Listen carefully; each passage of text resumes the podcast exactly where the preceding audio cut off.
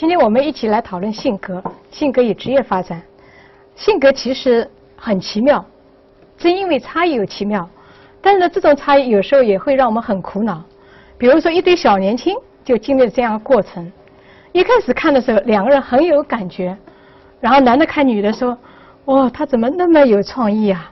然后女的看了说：“呀，他很有逻辑性啊。”但是慢慢的，到了六个月以后，感觉就不对了。男的说：“你也太不切实际了吧？”女的说：“你那么理性啊，我这边那么痛苦，你还是在跟我讲原理，讲不要这样做。我特别希望听到的是，你来关注我的感受，但是没听到。很多人走到这，可能要分开了，要闹崩了。但这两对人呢，又寻求了其他人一些帮助，慢慢的走过来了，学会看对方的一个更多的东西。男的看看，哎。”想想啊，他虽然有点理想化，但是创意还不错啊。因为我们家里需要创意的时候，可以他去啊。女的想想，他虽然有时候让我感觉冷冰冰的，但他讲的还是有道理的。我做创意，我脑子发热的时候，可以找找他，让我评，让他评判一下呀。哎，这么想来，能用用对方的一个优势，又能把他劣势托举一下，觉得很好，所以又走下去了。那这两个人，你看，很显然经历了一个很新奇、很吸引，到矛盾，到认识对方、托举对方、帮助对方、用对方优势的这样的状态，这个状态美不美啊？美，我们也想达到吧，是吧？但这个首先条件是什么呢？你得懂性格，真正的懂自己的性格，懂别人的性格。那么我们现在假设一点点都没有学的话，我们也会去。想自己的性格，那我来先问问看，你们能现在能用几个词描述你们的性格吗？啊啊，嗯，我的那个三个关键词，第一个是矛盾，第二个是嗯狂躁，第三个是感性。矛盾、狂躁、感性啊，他还很 很狂躁啊，哎，描述的特别有意思啊。还有其他的同学愿意说说自己的性格吗？啊，OK 啊。我是比较大大咧咧，不太细心，但是我嗯比较耐心，然后可能还有一点比较感性一点吧。比较感性一点，OK，请坐啊，好。你注意到他们描述的性格三个词一描述，大体上还是有点感觉了，是吧？那么，但是呢，三个描述当中呢，就会有一些共通的东西出来了。哎，那差异化相对来讲还可以往下走，是吧？那我们再往下走走看，再挖掘挖掘我们的性格看。说起性格，其实第一想到一个词呢，习惯。什么叫习惯？我们做个小动作，我请大家擦擦手，好不好？来，我喊一二三的时候，两手擦上，一二三，手擦上了吗？左手大拇指在上，还右手大拇指在上。哎，我听到两种声音，是吧？我在很多场合都会听到两种声音。我们的倾向确实也有，也也有不同的倾向啊。好，刚才大家擦手的时候有感有思维过程吗？或者说耗了脑力体力吗？好像是很很轻微，是吧？直接出来了。好，我请大家再擦一遍。我还有有要求，刚才左手大拇指在上，现在右手大拇指在上啊。总而言之，反过来，一二三。擦上了吗？擦上了，我注意他，他还迟疑了一下，这样来转，是不是啊？OK，呃，变慢了，对吧？你不顺手，还有什么感觉？不习惯，心里感觉是什么？不舒服。刚才的擦手，我们很容易来领会性格的这样一个定义，是吧？它是一个稳定的态度和习惯化了的行为方式。那我们有条件做一些顺应天性的事情，你会发现很自如，是吧？那么这样的性格养成的因素有很多，有我们先天带来的，也有后天后述的家庭啊、教育啊、环境这样一些因素。那么先天带来的呢，我们把它叫做性格倾向。理论上讲呢，性格倾向很难改变，我们改变的是一些行为习惯，就后天训练的。当我们的行为跟我们的倾向不是特别吻合的时候，你很容易感到不舒服。那么我们尽量来寻找自己的一个倾向。研究性格的人还很多，但是研究性格也很难。我们注意到右边的这样一个图片啊，那么多人有相像的吗？几乎都不一样，对吧？我们要穷尽他们的性格非常困难，所以很多理论大家基于他们的经验，基于他们的理论研究，从他们认为最主要的维度去抽取人的性格。所以现在有很多呃性格类型的理论工具在流行着，像大五人格、九型人格、梅尔斯布雷克斯类型指标，简称 MBTI。那么我们今天呢，是主要是依据 MBTI 类型指标来帮大家一起分析性格。为什么选取它呢？它的一些维度当中，跟我们工作场景的应用呢特别切合，而且呢，它的时间也比较长，已经有了将近呃七十年的历史，一九四二年到现在有了七十多年的历史。它的缘起呢是荣格的心理类型理论，那荣格在心理学界很著名，对吧？他呢是从三个角度、三个维度去解释人的性格。那梅尔斯布雷吉斯呢？他们母女两个，他们是母女两个啊。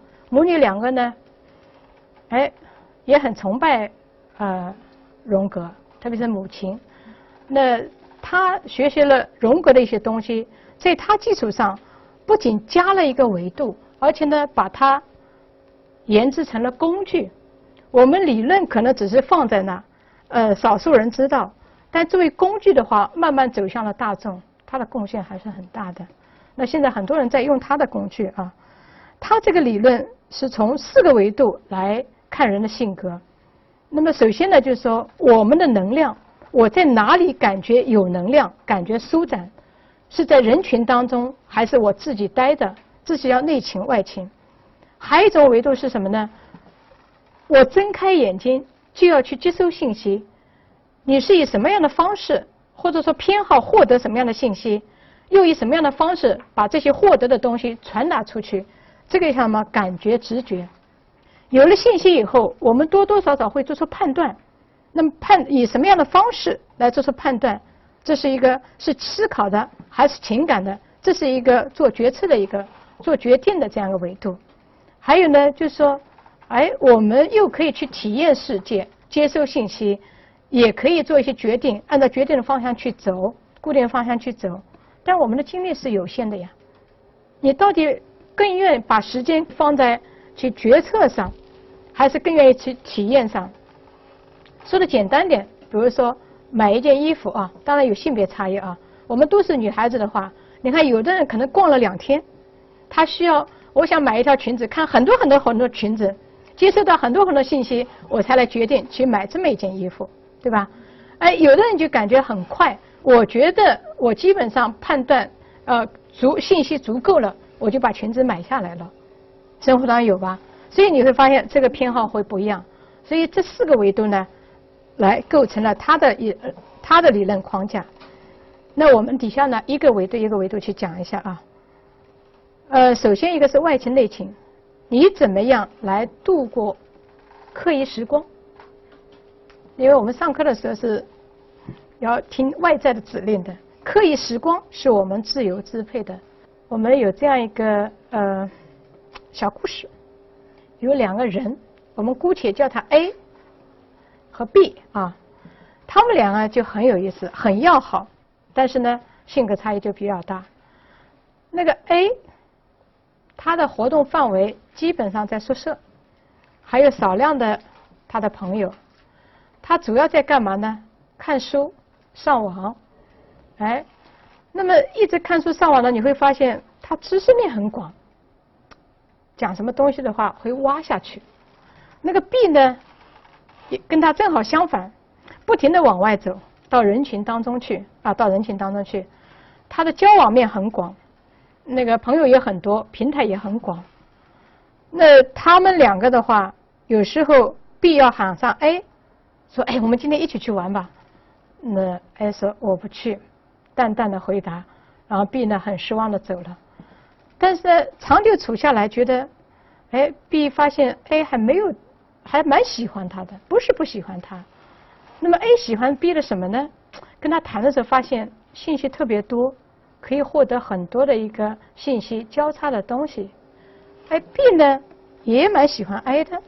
觉得哎，他很多事情呢想的还比较深，哎，那么两个人一直相处着，他们为什么会这样呢？我们可以看，为什么有的人要往外走呢？有的人要宅在家里头呢？因为外向的人，他在人群当中感觉舒服。我们其实在是是在找一个舒服的状态，他觉得有能量。而内群的人呢，你可以想象一下，他戴着耳机，自己听着音乐那个情境，他感觉那种状态，我很舒展。一个人舒展了，才能能量出来。同样呢，外向的人有点东西以后，急不可耐的想出去，想放到他以外的外面世界去，说给别人听，跟别人分享，哎，这是他的一个很自然的倾向。而内向的人呢，我自己琢磨，然后呢，不把兴奋说出去，自己留着。比如说，像我们开会的话，领导要我们讨论一下，比如说我们的实习。到底应该怎么来进行啊？现在学生感觉找实习机会比较难，然后内向的、外向的都有。领导的话音刚落，几分钟，可能外向的就开始说了啊，我们实习怎么样怎么样？那内向的人在干嘛呢？他在打腹稿，打了一遍又一遍，自己感觉成熟了，再把这个主意拿出来。刚讲了，赶紧看看周围的表现，哇，人家是赞赏的还不赞赏的，然后再去思考。而外向的人感觉很快的反应出来，他就端出去了，所以他们会不一样啊，不一样。那另外一个维度呢是什么呢？我们接收信息的维度。好，我现在给你一个东西，就是一个苹果，你在接收苹果的东西。那么看到这个苹果，我现在请你写写下五句话，你会写什么呢？呃，我看了一下大家对苹果的描述，很有意思啊。有的人就苹果描述的更多一点，啊，它上面有斑啦，然后呢，它比较红啊，比较亮啊。但有的人呢，他会除了它又大又圆以外，就开始有一些发散的东西、想象的东西，比如说可以做拔丝苹果，吃苹一天一个苹果很健康，等等。你会发现，同样是看到一个苹果，出来的东西不一样。还有更典型的，以前我在别的场合上课的时候，也会有有一个男生描述这个苹果很简洁，但是就苹果论苹果，红、光、新、亮、完好、洗过，我不知道洗过哪来的啊？这个筋是干的，白斑，你看描述的全是。苹果啊，然后还有另外一个人很漂亮，这是他的评判啊，不是很苹果本身的东西了，又圆又红又大，那底下都是不知道学校有没有这么好看的苹果卖啊？需要多少钱？啊，冬天吃苹果可能比较冷，老妈就喜欢买苹果给我吃，说对皮肤好。这里头有差异吧？啊，这两个人放在一起，特别明显的看到差异，是吧？那他们为什么会有这样的差异呢？其实是这样的，感觉型的人，他什么呢？是拿五官去感知当下的东西，看得见的、摸得着的、闻得到的啊，闻得到的。那除了苹果以外，比如说感觉型的人拿到一个橘子，他手一摸是光滑的，本能的打开来一闻是清香的。再尝一尝是酸甜的，对吧？哎，这些感觉，这些这些对橘子的感觉就越来越深。但另外一种人干嘛呢？他是第六感觉有延展的，他一开始集中在哪，很快就晃到这个东西的背后去了，会有联想。比如他也拿到橘子，一摸光滑的，可能这个感觉还是有的。但呢，除了光滑以外，他没有去打开来闻，他没有这个天性，打开来闻啊等等。没有顺着这个往下追下去，他会去想联想，就说把橘子的视为一个背景，想到橘子背后的东西去了。能不能做橘子酱啊？就像他写拔丝苹果啊一个类型。然后哎，搞手机的人去年送了一个黄岩秘诀给我，我好久没联系了，打个电话给他吧。那就慢慢这样联想。所以你看。下面的描述你就能想见了。让联想的人来描述苹果，描述橘子，他能说的很细微吗？就不容易，是吧？所以你看，他 S 的人，他能专注到关注当下的，他描述出来一点点，苹果是亮的、光的、新的、金刚的，他就很自然的出来了。那么 N 的人，他再描述的话，他是跳跃的。为什么？一个是他是跳跃的，他因为后面的联想不一定是有顺序的，一会儿想到这，一会儿想到那，对吧？他描述的是跳跃的，那有时候呢还不那么深下去。他说苹果的话，可能会说，哦，苹果是红的，上面有斑吗？呀，没看见。那那个颈子是长的短的？哎呦，没在意。他确实没在意，因为想到别的东西去了。那我们生活当中，其实这个这个维度是冲突最大的维度。啊，那个梅尔斯本身做过研究，那个是上个世纪四十年代他就做过研究，调查了三百多对夫妻，那个夫妻是一直生活在一起，他们维度相似的，就是偏好在一端的，比如说大家都是 S，大家都是 N 的。比例很高，也就是总共有四个维度嘛，在这个维度上相似的比例比较高，你明白我意思吧？就夫妻两个四个维度上，可能有的维度是啊，你你你是 I，我是一等等等，但这个维度上夫妻的维度比较高。这个呢，跟我们生活呢也更关联，因为你一直在接收信息，所以很多人啊，一开始 N 型的人可能不太理解那个 S 型的人怎么那么细呀。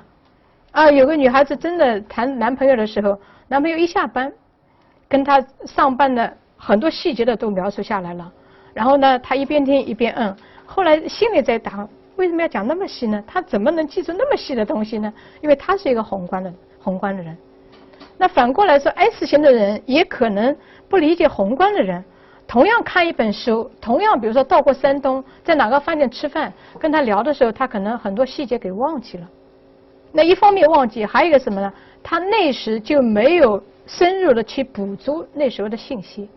那么我们如果了解到这些，你再看下面两个人这样一些感受，就是 A 跟 B，等会我讲了你就比较容易理解了。那么再具体一点理解他们的一个区别的话，你看他追求的是他的偏好是精细的，那现实的啊实际，他关注的是这样一个当下的这样的这样的事情，那体验。现象的东西，看得见的东西，更能吸引他的注意。就不要太飘，啊，太飘。相信确定有形的东西，你不要跟我讲太飘的东西。那么，甚至带到他的价值取向的话，你跟我讲一个主意的话，最好有一些数据来支撑，有一些证据来支撑，不要很飘。他呢，哎，抽象的，不习惯陈述事实，就说当时去吸吸收的时候就没有局限在这。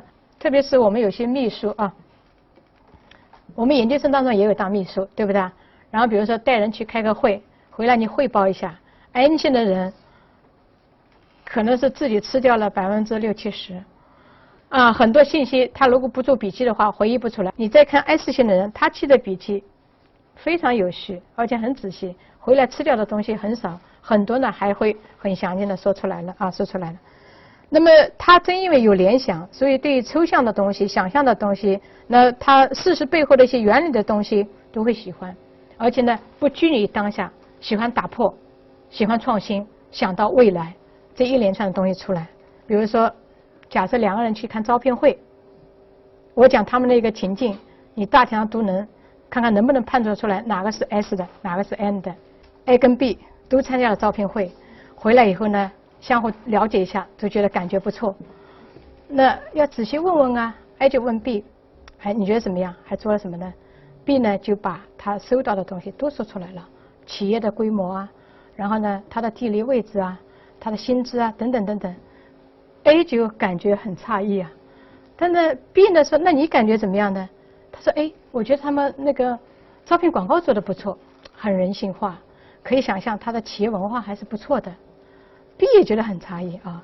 你看看从 A 跟 B 他们描述的信息来看，你能判断 B 是 S 的还是 N 的？偏 S 是吧他描述的信息比较有序，而且也比较细、比较实。那么相反呢，就是 A 就是偏什么偏 N 是吧？他描述的信息你看会有点海报背后的东西，他会去尝试去啊抽取。好，那我们有了信息以后，也会判断信息的感知以后，另外一个我们要去看的就是，那怎么来去整合这些信息，做出一个判断呢？其实也不一样。你看啊。当一个全新的观点、知识，或者说其他的东西，比如说，呃，很多综艺节目，那出来的时候，你的第一反应是什么呢？有可能是这样，也可能是这样，是吧？这里头就是两种倾向。那么这样一种倾向呢，也会在我们的生活当中，比如说啊，哎，同样是 A 跟 B。同样问到一个情境，碰到一个情境，要毕业了，找到一份工作，面临着跟男朋友的一个分居，很纠结的啊。我想你们当中有些人会有这样的体验。那但这个怎么来处理分居这样的事实呢？他们的方式会不一样。A 首先他会很纠结，然后呢，特别他基本上有点倾向想分居的状态。但是如果说男朋友不理解的话，他会特别的不舒服，很想沟通，让男朋友呢认同这个东西啊，认同这个东西。完了以后呢，他自己呢也在想，我这样做到底值得不值得吗？对这个决策呢还不是那么坚定。B 呢也面临的这样一个分居，他觉得我们是仔细分析下来的，这个分居是合适的，没有很纠结。然后呢，现在主要办法是什么呢？想想我们分居期间，或者呃怎么样更更好的去处理这样的关系？比如说是不是买一个房子在当中的，或者其他的一些方案，在一些备选方案当中找一些更合适的方案来处理这样的事情。所以你看，同样一件事情处理的方式不一样。那为什么会这样呢？一个是讲求逻辑，讲求合理。讲求原则，我分析了我们工作的一个获得的收益，工作呃分析了其他的一些发展的前景等等等等，这个都是按逻辑分析下来的。我觉得应该就是这样。他讲求说道理上说得过去。那 F 什么呢？会讲究情感的认同同同理，要体察到对方的心，这样个分居，那会不会对方是新鲜啊？有感受，我要体察这个东西。所以决策的态度呢，因为他经过了这样一个分析，他很坚定、很坚决，哎，觉得哎，这个就应该就是这样。他会比较柔和一点，更多的感情色彩。那这样一个风格的话，是生活当中经常会有啊，经常会有出来的，连带了还有很多的一些特征。比如说，他因为决策的时候很在乎逻辑，那对别人的话。也希望看到很逻辑的东西，哎，决策合理不合理很关键。那对某些东西的话，首先看，哎，逻辑上怎么样？会带着一个质询啊，质询，因为他一直习惯于做这样的工作，呃，做这样一个逻辑的一个呃考虑。你看他的一个思辨的倾向，对吧？缜密性的一个倾向，不一定是能力啊，这是一个倾向，就很成为习惯。呃，有时候忍不住批评就出来了。而另外一个人是什么呢？他首先关心的人家的感受，刚才感受，做决策的时候要考虑，哎，这个对人家感受怎么样，也比较随和。他没有习惯于首先找这样个缺点，按照理论上怎么样怎么样。那这样的久而久之的习惯出来的话，也会在我们生活当中有所体现。那有的人，比如说。你做一个方案做得很嗨，很兴奋，他本能的可能是讲出一二三四五几个缺点来，你当时可能还很沮丧。如果你是 F 的话，第二天想想有三点还是有道理的。啊，但是你看也有一些人他会有一些行为表现，比如说你跟人说你的很不舒服的一种东西，比如说考试考得特别不好啊，我很伤感啊。碰到 F 的人呢说。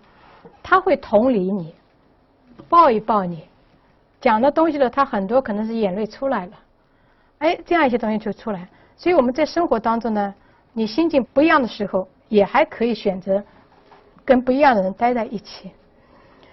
这两类人其实我们要注意什么？不能说梯形就没有情感，他貌似冷漠，他是只是第一反应可能要批判，但并不意味着没有情感。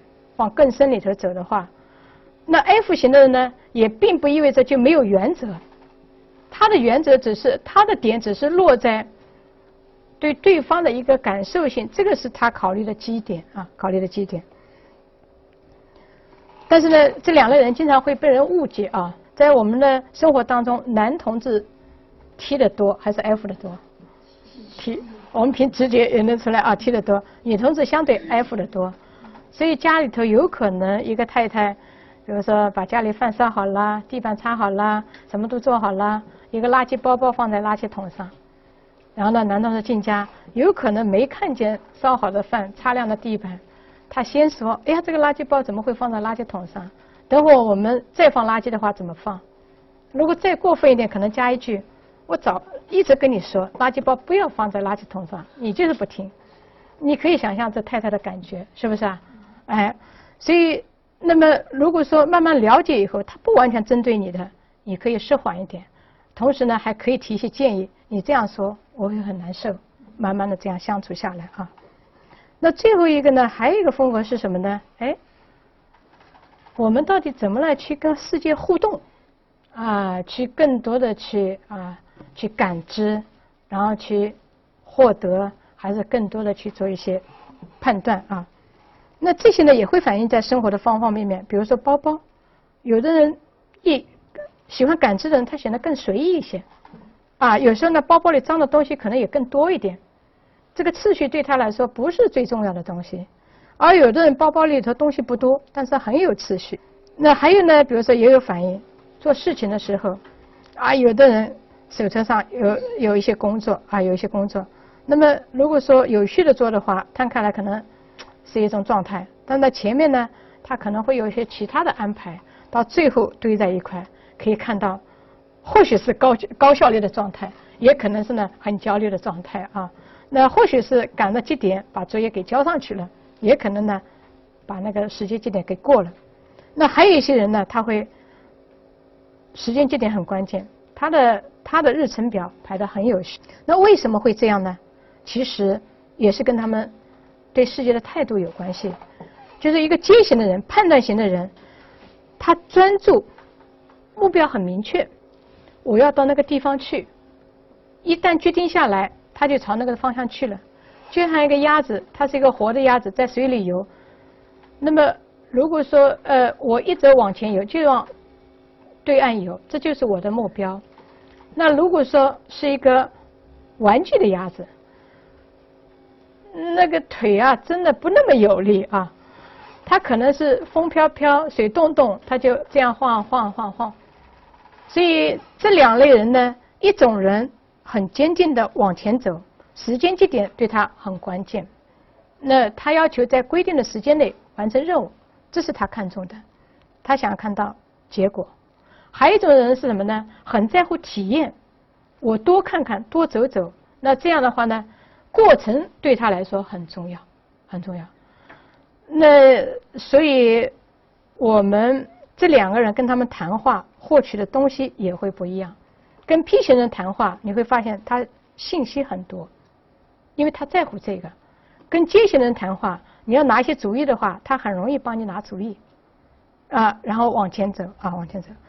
那么之前的风格呢，也是，他是直接走了，他是摇摇摆摆、闪闪弄弄。这两类人在生活当中也会有一些矛盾。那比如说，P 型的人可能会体现在迟到上。当然，我这里还要强调一下啊，我们的行为不完全是性格决定啊。迟到不迟到，不是说以后不要说学了 P 型的人，你找个理由。领导，我是大 P 型的人，所以我迟到了。那迟到不迟到还有很多责任心啊，其他的带上去。但相对来讲，他们对时间的这样一个。感觉比 J 型的要弱一点点啊，弱一点点。嗯。好，这是一个呃呃四个四个维度。那么如果整合起来的话，四个维度八个端点，我们可以形成十六种十六种类型。那类型的话，从他们的一个跟世界的呃接收信息和做出判断的这样一个维度来看呢，我们可以看到是这样一个特征。这是接收信息，一个是当下的关注当下的，一个是关注背后的可能性的。从判断来讲啊，他很在乎是否符合逻辑。啊，有的老师判卷子说，我可以把我的卷卷子给校长看。啊，你不及格就是不及格，五十八分就是五十八分，他分散账户原则逻辑。那有的人呢，可能考虑，哎，这个不及格对学生的感受怎么样？那这是在人的层面上啊。那这两个维度呢，也可能形成四个组合。啊，四个组合，这个组合呢，在我们的四个类型当中，这个组合是非常呃，就是影响我们的。那在这里头，它是 N 跟 F 结合起来的。N 我们意味什么？是一个比较宏观的，背后的东西能看得见的，是吧？F 是比较更多的关注人的，是吧？所以你想想看，结合起来的话，比较宏观的去关注，宏观的去关注人的话。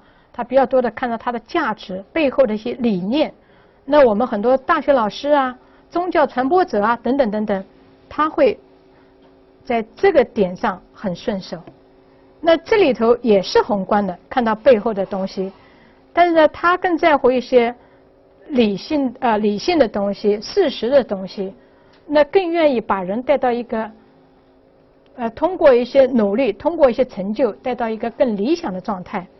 那它不是在一个价值层面的东西，这边呢也是跟人打交道，关注人，但是它更具体，你会发现，你跟他在一起很舒服，他跟你沟通或者对你的服务会很到位、很具体，是 S S F 的这样感觉啊，人际关系呢很和谐啊，比较和谐。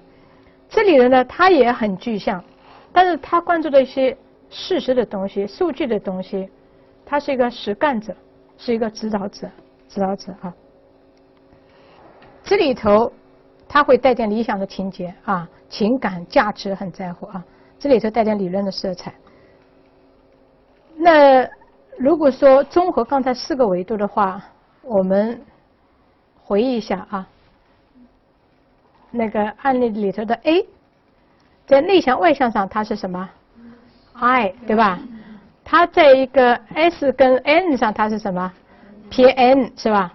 然后呢，它是呃 T 跟 F 上，PF 是吧？最后接跟 P 的话，它会比较 P 是吧？它那个工作的状态，那综合起来它是 INFP 是吧？那如果那个那个 B 的话，它好像跟它反过来是吧？ESTJ 啊，ESTJ。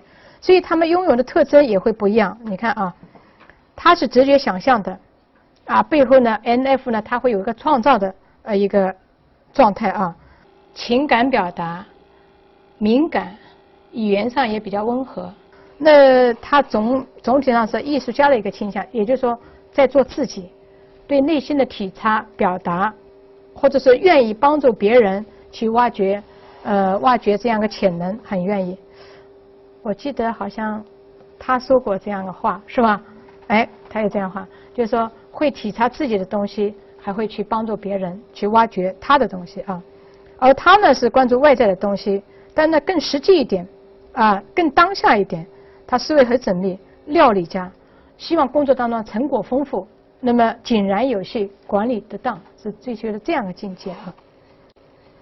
好，我们呃大体了解了性格的一个维度，也了解了性格的类型，在生活当中怎么用呢？其实真的还很有用，很有用啊。首先是帮助我们自己，你们找到自己的维度了吗？找到了是吧？我不知道有没有一点喜悦啊？也也也就是说，如果是你是 N 的话，以前有没有体验你有些细节的东西不容易抓得住啊？有没有啊？有有经经常是吧？啊，以前我去找学生，让他回溯大学的一个生活的话，碰到 N 型的人，他嘴巴里经常出来的话就是大概可能。然后你碰到 S 型的，你会发现，记得两年级十月份干了什么事儿，哎，他会出来的信息不一样。那么 N 型的人呢，在 S 人面前，如果是不充分了解，有时候我怎么就记不住呢？还有一点点小小郁闷。所以，当我们了解了这个东西，再去看周围的人、周围世界的话，你会更自信，因为你有你的优势，把自己的优势首先彰显出来啊，彰显出来。那么总体上对生活呢，也会有一些有一些你自己的看法啊。我更想去体验一些东西，还是更呃更愿的，就是说达到目标，通向目标啊。在跟他人的关系当中，我想这应该是最受益的啊。回去跟你们爸爸妈妈相处。跟你的另一半相处，如果有的话啊，你就理解他为什么牙膏要从底部挤起，对吧？然后呃，他为什么进门就来批评我了？当然我们要提醒他不要批评啊。那他为什么能高中的诗词记得清清楚楚？很多东西你就理解了啊，你就理解。那么冲突上的管理呢，你也会更高一个境界。有冲突的时候，你如果把它想象成他对我的态度不好，是不是心里难受一点？如果觉得他是一个是他的客观反应，他就是先天带来的东西，你会稍微好一点点。那么更理性的理解他，也知道怎么来去用他的优势，完善他的一个劣势啊劣势。还可以放到我们工作当中，与别人共事，比如说。那个人是很贱的人，你跟他一起共事，你的计划不要变化太多，老变来变去呢，人家会不舒服啊，不舒服。那再比如说，像压力的感知也会不一样，就是说，你要体察到自己每个类型对压力的感受点是不一样的。N 的人他最大的压力感受是什么呢？当他做很细节的活。让他去挑错别字，他感觉不顺手。但有些 S 人的话，那一方面有阅历啊，我还是要强调，不完全是性格，但有性格的因素在里头。S 型的人可能才看一个流动的片子的话，滚滚滚滚，停，一个错别字在这。那么他的压力来源可能是更上往上走，更宏观的叙述一些东西。比如说，我们特别 S 的学生，在做开题报告的时候，只有八分钟来陈述。对他来说就是个压力，不光是因为对着一群人，而是说把他很细的东西、很丰富的东西要提炼出来，对他来说是不容易的。那我们有学生做过，讲着讲着开题的，我为什么要做？啊，怎么来做？讲到怎么来做编制量表的时候就下去了。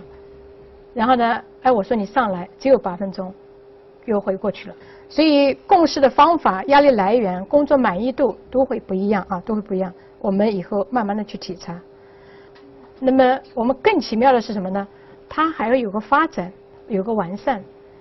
一开始婴儿的时候出生，可能就有一点点选择的倾向。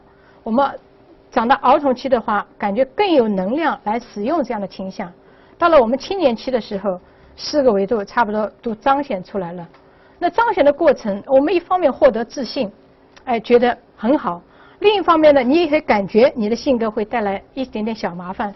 比如说，你很宏观的人，很 N 的人，可能小细节上车票看错了，啊，时间看错了，所以我们会有本能的想去修缮，有意识的去修缮，把一些我的对立面的东西，慢慢的把它发展起来。到了如果说有意识修缮的话，到了年纪大的时候，你发现。这人更圆通，看起来，所以我想性格，人家也经常会问我性格能不能改变。呃，我们想讲的呢是什么呢？性格倾向其实彻底颠覆它是很困难的，也没有必要。那习惯的话，也许你碰到重大生活事件，需要你去改变。那一般来说，我们可能是在微调、完善。也就是说，你现在是很 N 的人，到了六十岁。突然，人家说你是 S 的人，这个可能性不是特别大，除非你非常刻意的去训练。但是你会发现，训练以后待在家里头，脱下很多职业的外衣的时候，还是会有不舒服。所以我们即便是完善，也尽量的去顺应天性。但是呢，我还是要提醒一下，刚刚入职的时候，我们学生要去就业，我们知道自己的性格，一方面彰显优势，同时也要很明白我什么地方有可能出错。比如说入职的时候做一些实务性的工作，你不能因为我是 N 的，我允许自己出错，也请求别人来原谅，还是要按照责任心把这些事情做好。性格是让人舒服的，但舒服只是我们人生的一种境界。性格是性格，也只是性格。谢谢。